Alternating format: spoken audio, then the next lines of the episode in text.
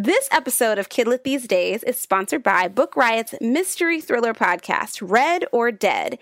It's spooky season, readers. Get your thrills with Red or Dead, Book Riot's bi-weekly mystery fiction podcast dedicated to the worlds of mystery and thriller literature. Join hosts and genre experts, Rincy and Katie, as they catch up on mystery and thriller news, chat about new releases, and recommend your next mystery and thriller reads, including your favorite subgenres like true crime, cozies, procedurals, and all things Halloween appropriate. Get Red or Dead, that's R-E-A-D, or Dead, on your podcatcher of choice.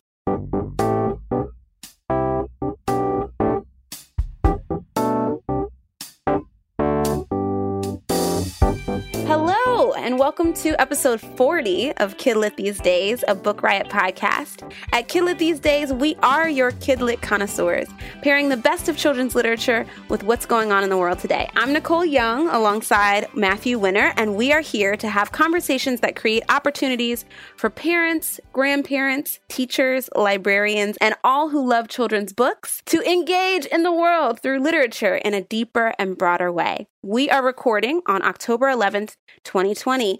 Hi, Matthew. Hey. Oh, and we're talking about ancestry. Hi. We are, indeed. Ancestry, ancestral strength. We're talking about looking to the past to find strength for the future. This is going to be a great, great chat.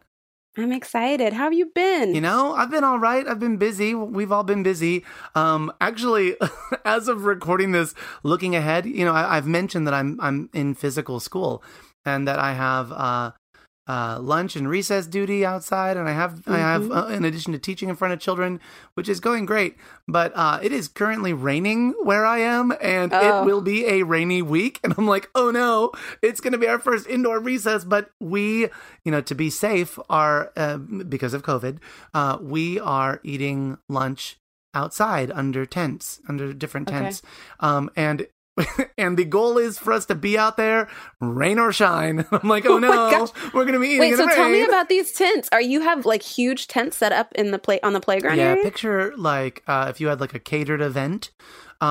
We have around the premises of the school, we have 5 tents set up with tables underneath. About 8 tables all spaced out. So about 2 kids per table spaced out. And these are our 5 zones. So each homeroom goes to a different zone per day. We rotate, and you eat at this one tent, and then you play in this one area. So our students, when they have lunch recess, are with their partner teacher, with me. They eat lunch as a class, and then they go to recess as a class. They do not. It's not like a grade-wide lunch or a grade-wide recess. Lunch is brought to us in like packaged containers. Yeah. So It's a different procedure, but it's one I think that works really well.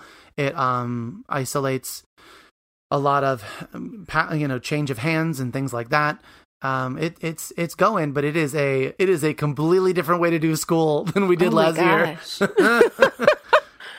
How are the kids adjusting? Like you and I've talked about how it is on the teachers and workload, but I'm curious how it's been for the kids so far. I mean, when I go into classes to teach, all the specialists, we go to the classes rather than them going to the art room or them going to the library. So that's weird, right? But we do want to cut down on kids moving around the building. So we're all seeing kids just in their room all day. Which is fine, but it also means as teachers, we are being very, very sensitive to them being in one spot all day, because it's hard to be in one spot all day. And so when they get to recess, boy, do they want to run around, and that is great. And the kids, I would say their parents are instructing them really well. The kids are wonderful about wearing masks and being careful and washing hands. They're really, really good about that. But I think depending on what time of day you catch them, or maybe any time of day, it's just hard to sit still, hard to be in one place. Mm-hmm. So I've been saying to children a lot, they all also want to go and help each other when we're working on the computer. And Mr. Winter, I can't get this thing to work. 3 of them want to jump up out of their seats and go to help their neighbor. Because they're helpers. And so you hear me say almost daily to them, whatever your name is, it breaks my heart to say this, but you can't go help them. I need to go help them, but know that I see you. I see that you want to help. I see that you do. I will go over there, and if you want to call out instructions, you do that. I'm with you on that, but I got to be the one to go over. And so they hear that, and they're adjusting. And throughout my teaching, I'm sure every teacher is doing this as well. I'm telling them that, like, hey, listen, while I teach, if you need to get up behind your chair and do some like chair stretches and things like that, please do. It's not, as long as you are not deliberately distracting your classmates or me, I'm completely okay with that. And my tolerance and patience for distractions is going up. So you're good. Don't worry. You're good. So we're trying. Often about how much like the new practices, like what of the COVID learning environment will come, like when there's a point when there is a vaccine, when we're back to something that looks a little bit more like normal, what will come with it? Stay? I think, what stays? Because I think that as a practice, right, it's like you all are doing it because you understand how hard it is for little people to be in seats all day. I mean, it's hard for me as a grown person to be in the same place all day, taking all of my calls, all of my work stuff. But I think about that as a practice. And I think when I was leading a high school, that was kind of, I was okay with kids getting up. If they had to get up and go stand in the corner, I was like, fine. If you were falling asleep in your chair, go stand up over there in the corner. That's fine with me. But I think it's like maybe less common with the littles. So I wonder if that's a thing that might stick. My prediction is actually going to be somewhere in the middle. Typically in elementary school, you have a wild number of transitions because you're coming in and out of the room, you're going to specials, you might be going to a different math teacher, or I don't know, you're getting Spanish. So you're going to a different room for that. It is like transition on top of transition. Without having that many transitions, because I'm going to them, we do, in a sense, have more time for instruction, but kids also need more breaks. So I think what we'll see is sort of a split down the middle. We'll see how that goes. I think it's also really hard. Some of these things, like them not going to an art room or them not going to a library, I think that needs to go back to what it was. There's a lot of value in going to a specialized space, right? But the way that now we're doing different schedules, they see me for 10 days on and then essentially 10 weeks off while the other classes rotate in through me. So the classes I'm seeing now, I see for these 2 solid weeks, and then I see the next class, and then the next class, and then the next class, and the next, and then it rotates back to them. And in 4th grade, there are 6 different classes. So it will take your 2 weeks that I teach you, and then 10 weeks to get through the other 5 classes, and then I'll be back with you for 2 weeks. That is also, I think, incredibly difficult. Maybe when you get to upper grades and you're sort of used to doing these sort of semesters with a teacher, that would work. But I think there's something to be said for us being in the lives of children a little bit more regularly in the elementary school level. I like that I'm able to have build on lessons over a 10-day period. That's awesome. But it's not awful to have to wait a week to see me next. It's not awful to be able to be in the library and be able to return books that way and do that, because book circulation is, you know how public libraries are doing book circulation, how you can put in requests and then they have contactless pickup. Yeah. I'm doing that on top of teaching. Oh my gosh, it's like, Matthew. It's a lot. It's a lot. You know, but we're getting off topic. Why don't we jump into our sponsor? We can do all the episodes about how we're all being seen and valued through this, and that's all good. It is all good. Yes, it is all good. I know you know. I'll lose track of time, though, if I don't. So let me just jump in and say that this episode is sponsored by Frankie and the Creepy Cute Critters by Caitlin Rose Boyle from Oni Lion Forge Publishing Group. So Frankie Ferry loves to learn about creepy crawly critters in her own backyard. And now that she's at a new school, she's excited to learn even more about them. Instead, she learns that the other fairy kids in class think she's the creepy one. Oh, doesn't that hurt your heart? Is Frankie really that scary? If she is that really a bad thing? Maybe creepy crawly friends can help her figure it out. So this book does include real facts about creatures like snakes and bats and opossums and more, but it also teaches readers to embrace the differences that they have and share the passions that they find with their peers. So look for it in stores now. Thank you, Oni Lion Forge Publishing Group, for sponsoring our episode. Yay. So, ancestral strength, Matthew. You posed this topic, and I was so excited about it. Oh, wait, let's go back. Nicole, let's go back, because I didn't lead this round with a topic. I led with a book. You did. Right? Because the book, the guest that we have, just shook me. And I interviewed her on the Children's Book Podcast, and you had a chance to interview her for this episode. And as we were like, how can we talk about a topic around this? As you said, it was, well, what about deriving strength from the history that you come from, the legacy that you come from? And I was so glad to hear that you also had sparked a lot of interest in that topic. Yeah, I just love this idea. After you and I talk, you'll get to hear this interview with Tami Charles about her newest book, All Because You Matter. And she and I got into this conversation kind of about ancestry and ancestral strength.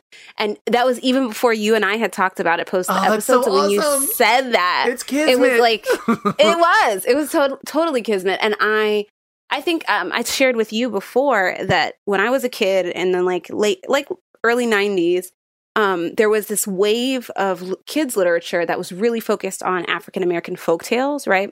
So A Story came out, Anansi the Spider came out, Abe Yoyo, and then People Could Fly.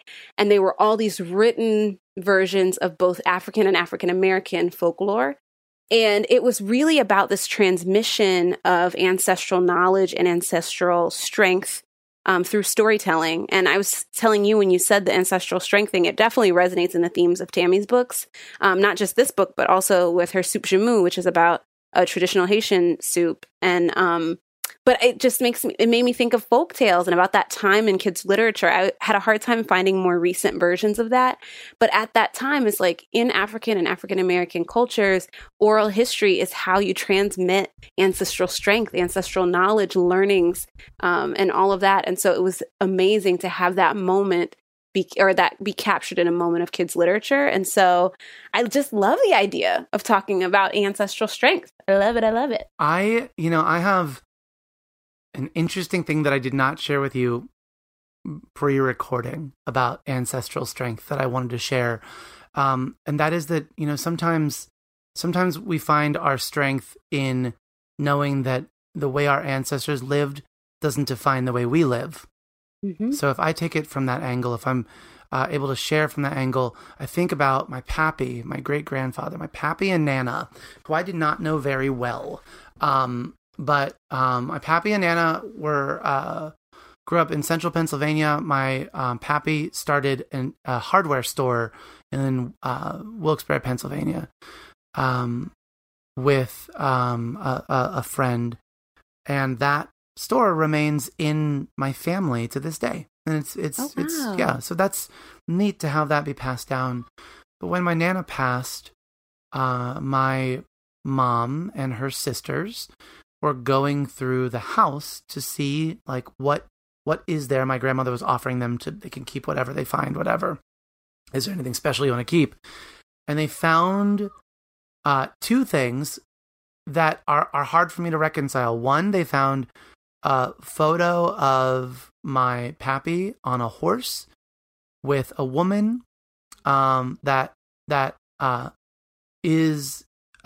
my mom believed to be, or my grandmother believed to be, that she was a Cherokee woman. And so this man, perhaps my pappy, I don't remember, married a Cherokee woman. That was hard because then when I carried that forward into a relatively recent context, I learned that was something that because of tools like Ancestry.com and things like that, there's lots of people that like to claim that they have, in particular, Cherokee ancestry. And so there's a possibility that photo is being read into, that photo could just be someone dressing up because of this other thing that I'm about to share, which is that they found in a box in my great-grandfather's closet his robes for the KKK.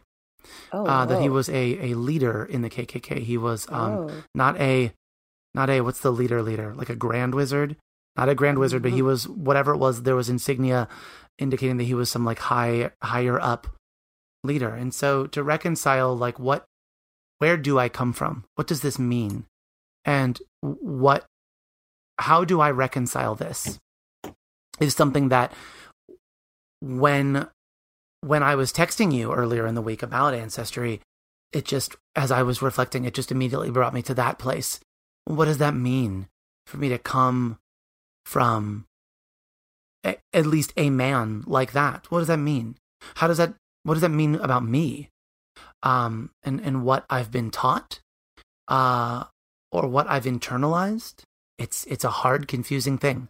It's not something I'm willing to hide or ignore or run from. It's something I want to lean into and allow it to be an awkward part of my history, an uncomfortable part of my history, but one that I own and one that I don't let define me, but one that I also don't hide. Mm-hmm.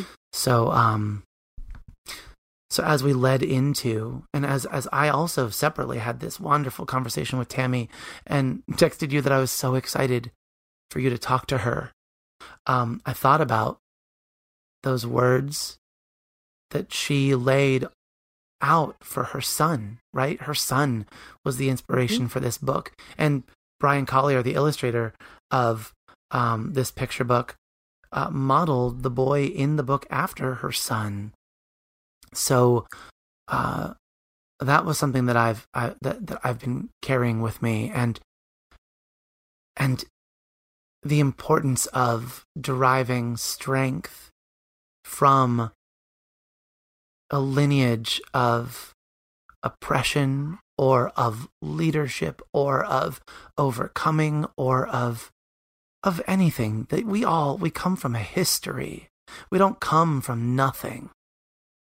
Yeah, I think something you're saying is sparking. One of my friends always talks about how you can choose your ancestors, like the people who you view as a part of your ancestral past. Of course, you've got your ancestors that you're related to, but then there are other people whose lives or whose work can guide you forward, right? I think about that a lot. Like Toni Morrison is an ancestor of mine, even though, she's not related to me. Mm. And I think that others since, Ruth Bader Ginsburg has passed have really talked about her as a ancestor for themselves. And so I think about that in terms of what you're talking about of your actual, blood-related ancestry, but then also thinking about who are the ancestors that predate whose life you want to influence your life. I think it's such a powerful idea of expanding the concept of what it means to be an ancestor, and also thinking about what kind of ancestor you will be when the time comes. Oh, yeah.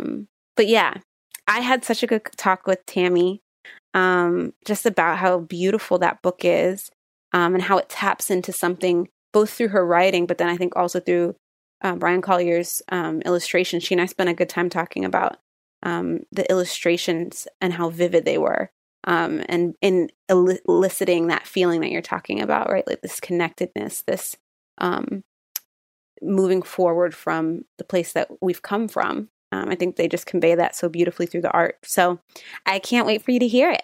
So Tami Charles is our guest today. Tami is a former teacher and a full-time author of picture books, middle grade and young adult novels, and nonfiction.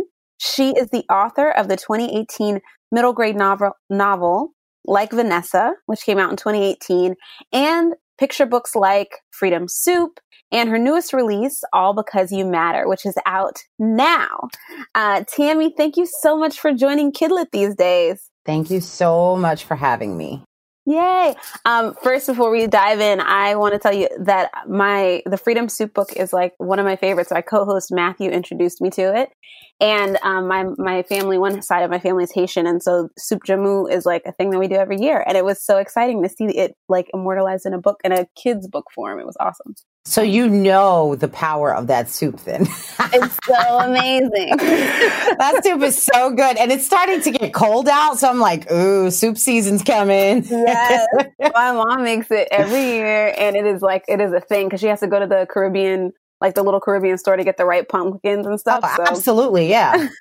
Got to do it right.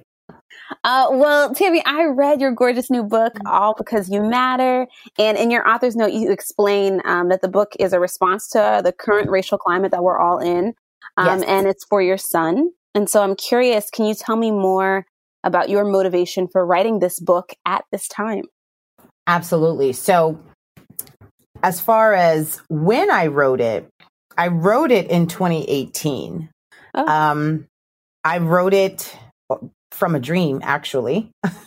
I dreamt the words. I saw the art. I woke up in the morning and I got it all written down. And that never, ever happens, by the way.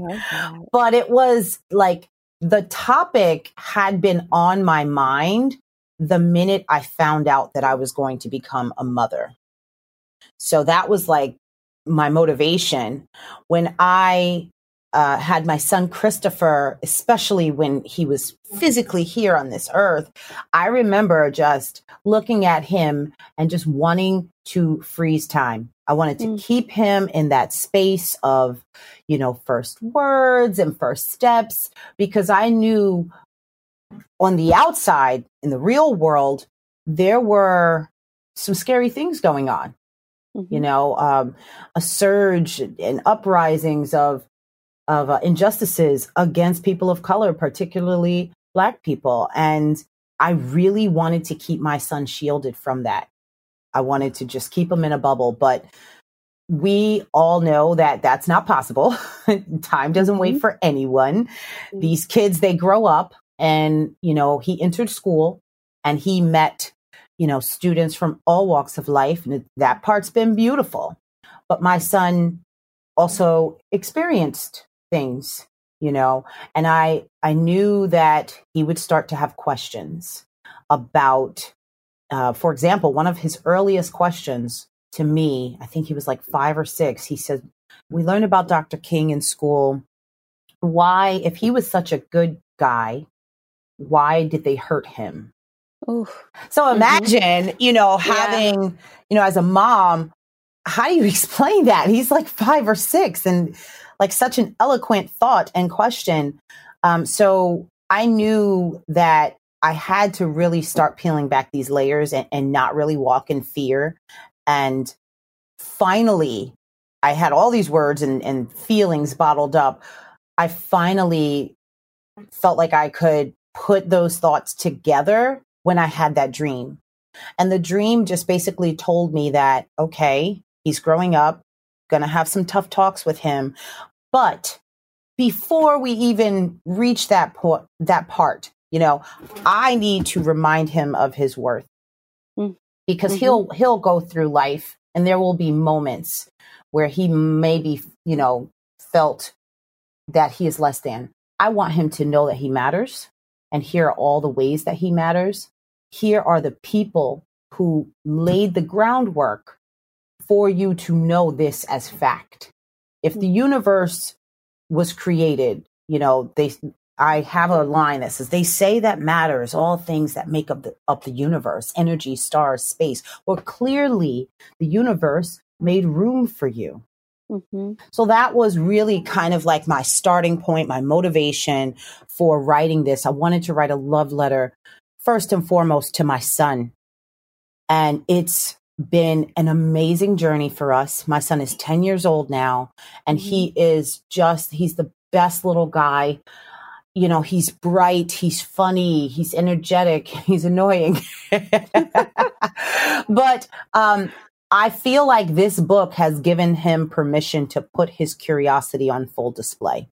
I love it. Yeah, he knows that he can come to me and ask me anything and not be afraid of it. And that's the type of climate that I'm trying to create with this book for everyone.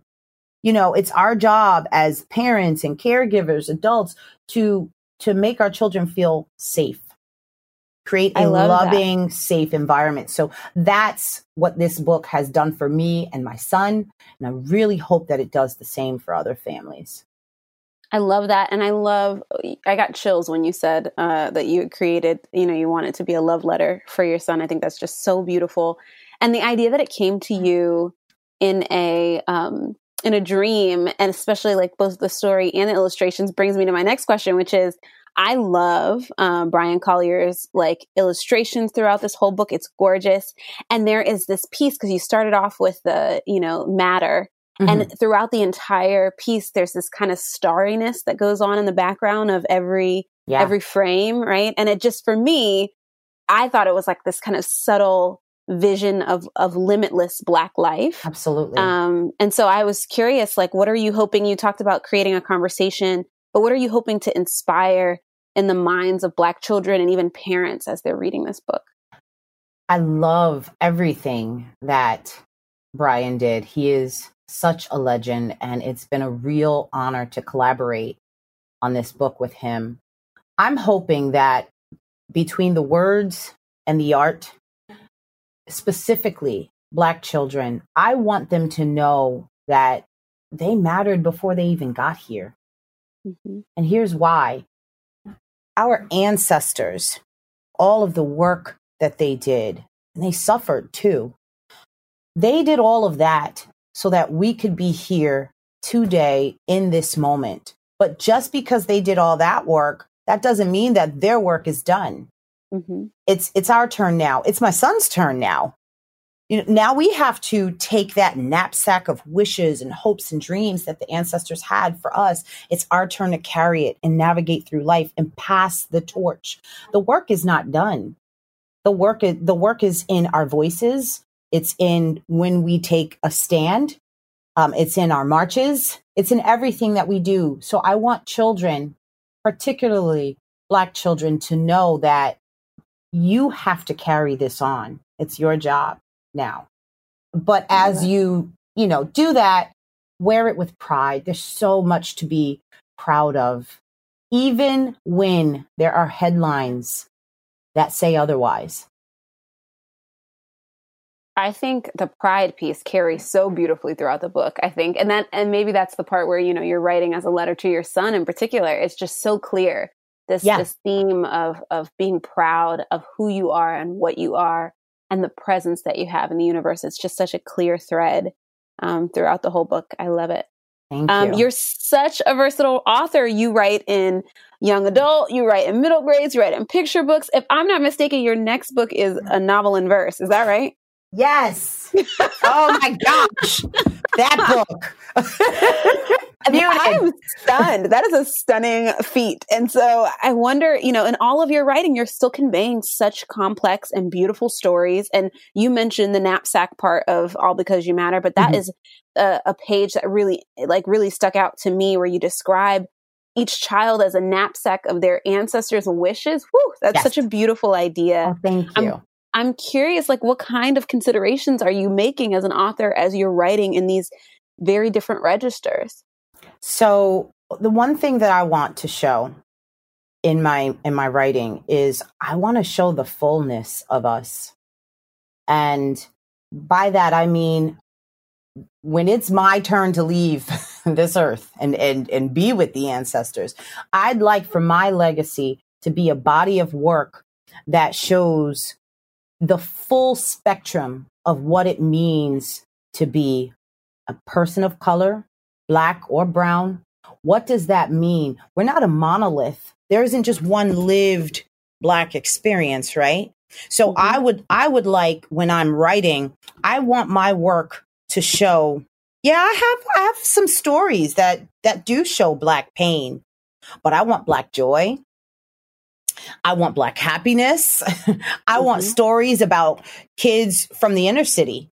I want to write stories about kids who live in the suburbs. Mm-hmm. Too, because you know what? We're everywhere. There's no one way for us to be.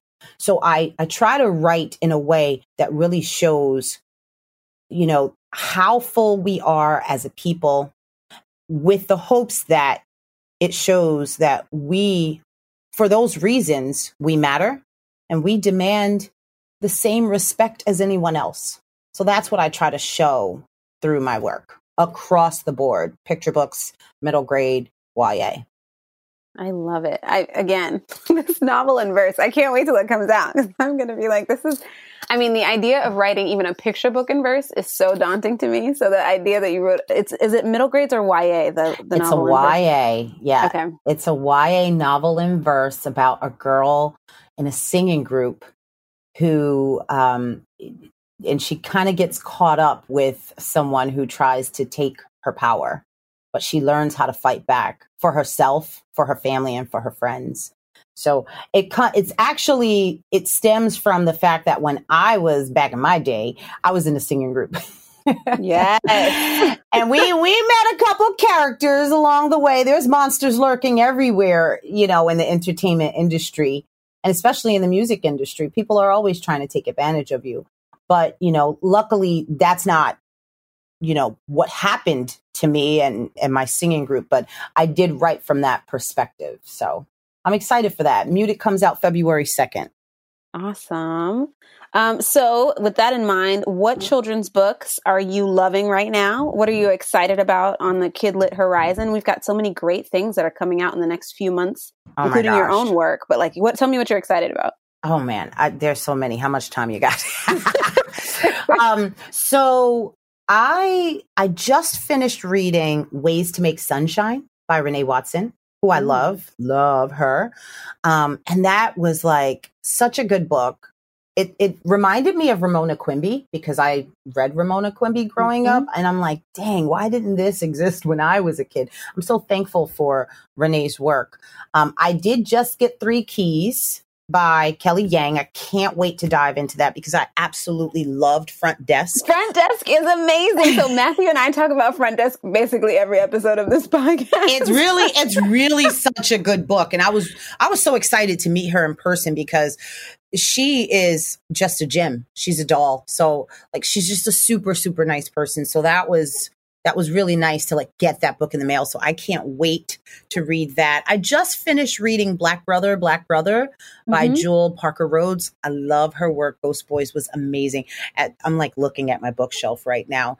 Twins comes out. I think Twins comes out tomorrow. Varian Johnson, does. Shannon. Yeah. I'm like, okay, so I'm excited for that. And also Jerry Craft's Class Act comes out tomorrow. And my son is super excited because he really loved New Kid.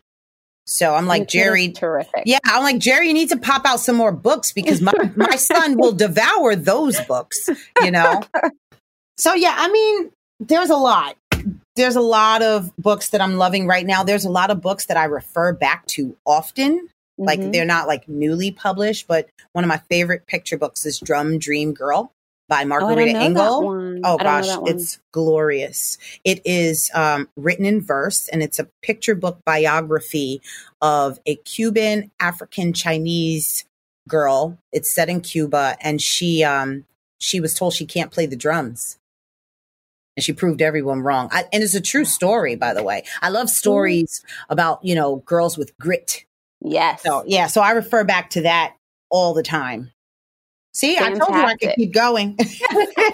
No, those are some great. I mean, I think our listeners are going to love this. And Drum Dream Girl, you just added one to my list. So that is perfect. Oh, it's beautiful. I've read it like at least 100 times. Tami, thank you so, so much for joining us on Kidlit These Days. I'm just so excited about your book coming out. It's out tomorrow, but by the time this podcast gets published, it'll be already out. So everyone run out and get All Because You Matter. Thank you so much, Tami. Thank you.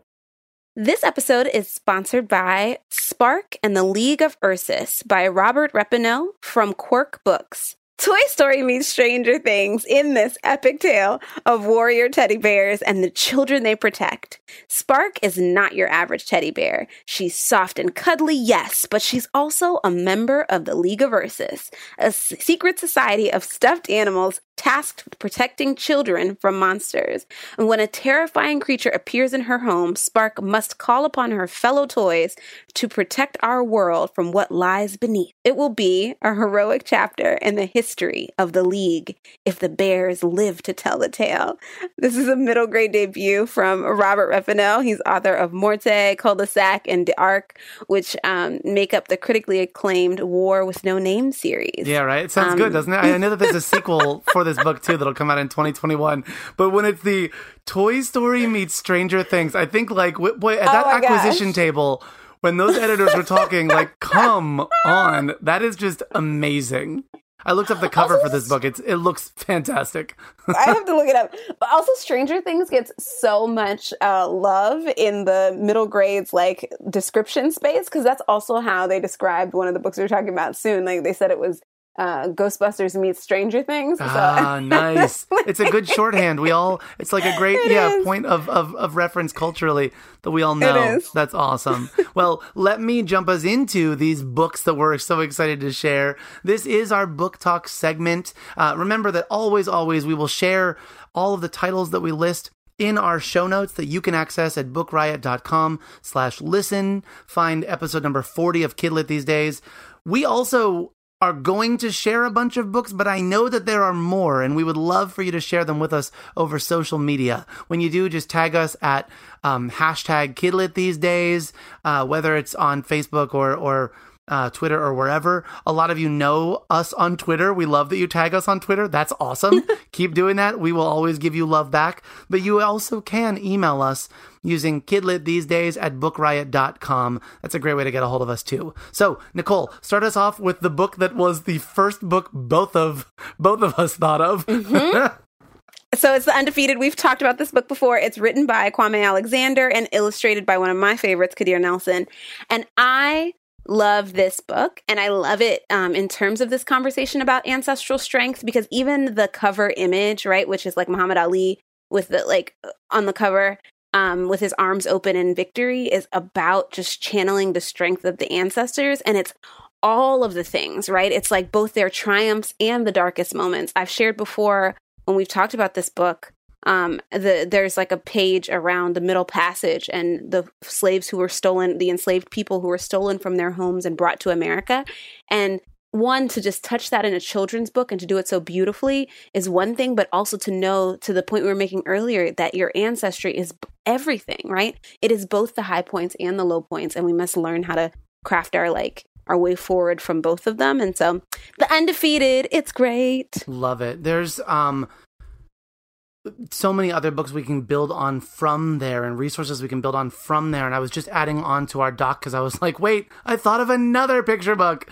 But why don't I go to that one first? The one I just came to mind. I don't know why I didn't have it before. We've mentioned before on this podcast, Going Down Home with Daddy by Kelly Starling Lyons, illustrated by Daniel Minter. This got a Caldecott honor. Daniel got a Caldecott honor for this book.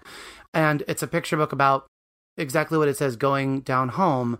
A family is going to a family reunion, and the child in the story, the boy in the story, everyone will gather around and share a story or a song or a talent, and he doesn't know what to share. And he ultimately shares this story. I'm going to spoil it, but he ultimately shares this story of coming from this land that's been part of the family's land for since his family was working that land when they were slaves. It's a beautiful, powerful, and quite honestly, an understated story. And I think that's why it just hits so hard, because you can sit with it, and it's gorgeous. So if you have not yet read Going Down Home with Daddy, this is a great time to be reading that and loving that.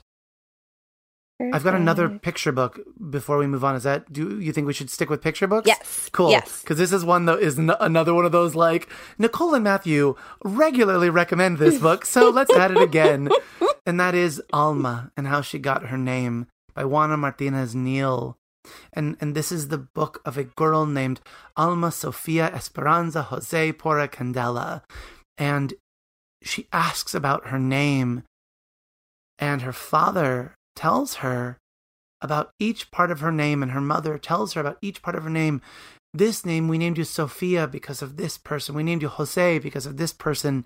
And the idea that this name that you carry literally carries your ancestors and the strength that they had in raising a family, in protesting, in overcoming the Depression.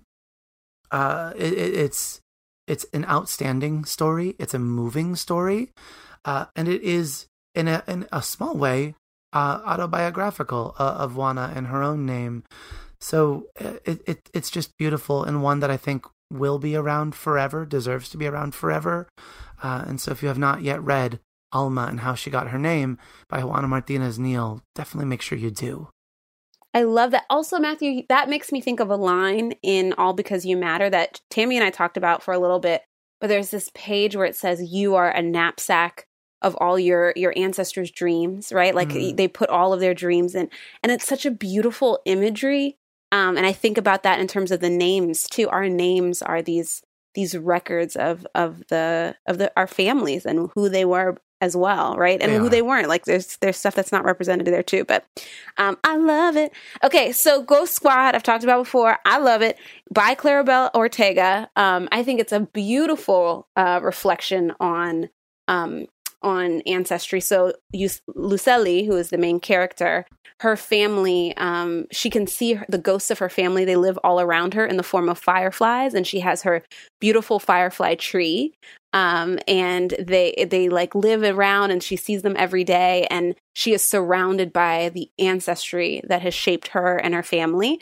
And her dad ends up, he falls into some financial trouble, and she and her best friend Sid have to try to, one, help her dad get out of the trouble that he's in and save his floundering ghost tour business, but then they also have to save the world from invading evil spirits, and it is great. I love when I can hear the smile come to your face. You were reading that, or you were sharing that description so like focused and energetically, and then suddenly I just heard the smile come to your face. It was so good. So good. So, and it's such a beautiful reflection on ancestry. So yeah. Wonderful. I'm going to wrap us up by sharing two books, and I'll mention a couple others to keep in mind. I thought uniquely of a book I'm reading right now ties into legacy in a way that I think is not the same as what we have talked about before, and that's a book called The Last Last Day of Summer by Lamar Giles. It's got illustrations by Dapo Adiello, and it's got a sequel coming out. As of us recording this, it'll come out next week on October 20th. The sequel is called The Last Mirror on the Left. But halfway through this audiobook of The Last Last Day of Summer, it just is striking me how it's about these two boys, Otto and Sheed, and this is without question an episode of the Powerpuff Girls meets the Phantom Toll Booth novel. It's wild. That's great. That sounds fun. The threats that go on in this book, the threats from chapter 1, Nicole. I'm on chapter 10. I'm a third of the way through the book, I think, according to the audiobook thing. I'm a third of the way, I believe. But the threats that are coming in are like the giant monsters attacking the city. But the legacy here is that these boys, the book starts off being like, well, what are we going to do to get a third key to the city? You know, we already got those last two. And there's this other rival that already has these, and we can't let her have more keys to the city than we do. And I'm like, wait, did I miss like 12 books before this? No, that's the way Lamar has written this story, and I love it. I'm obsessed with it. I gotta be honest, though, it's not an audiobook I can listen to while doing other things. It has so much going on that it requires my attention, and I don't get audiobooks much like that. Many audiobooks I listen to, I enjoy them and I take them in, but I can sort of be driving or be doing other things, and it's okay. This book demands my attention and is so entertaining and amazing. There's something that happens with time. They don't want time to end. So suddenly time freezes, and they're trying to figure out like what happened that has made time freeze. And they go to see Father Time, and Father Time has Minutemen and Second Guessers. And I'm like, all of these plays on words are wild.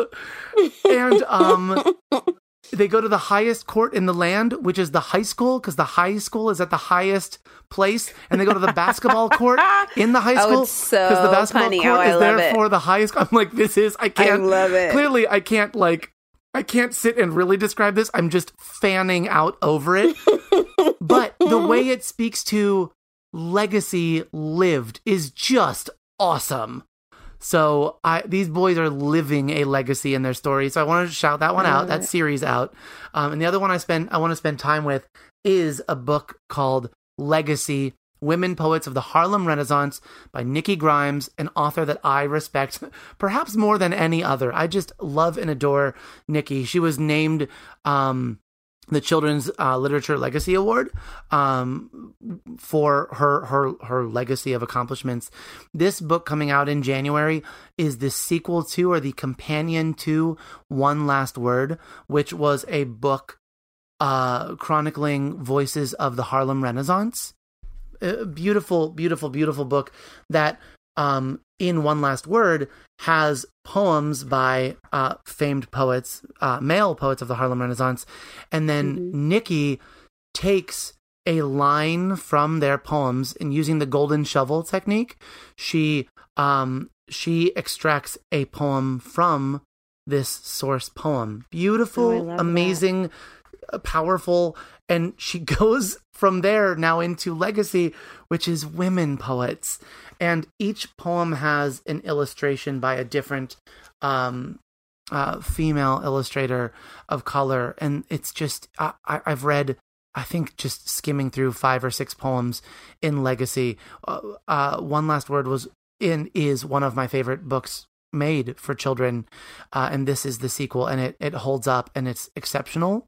And it's one that will be the book that Nicole and Matthew talk about all through 2021. I'm excited.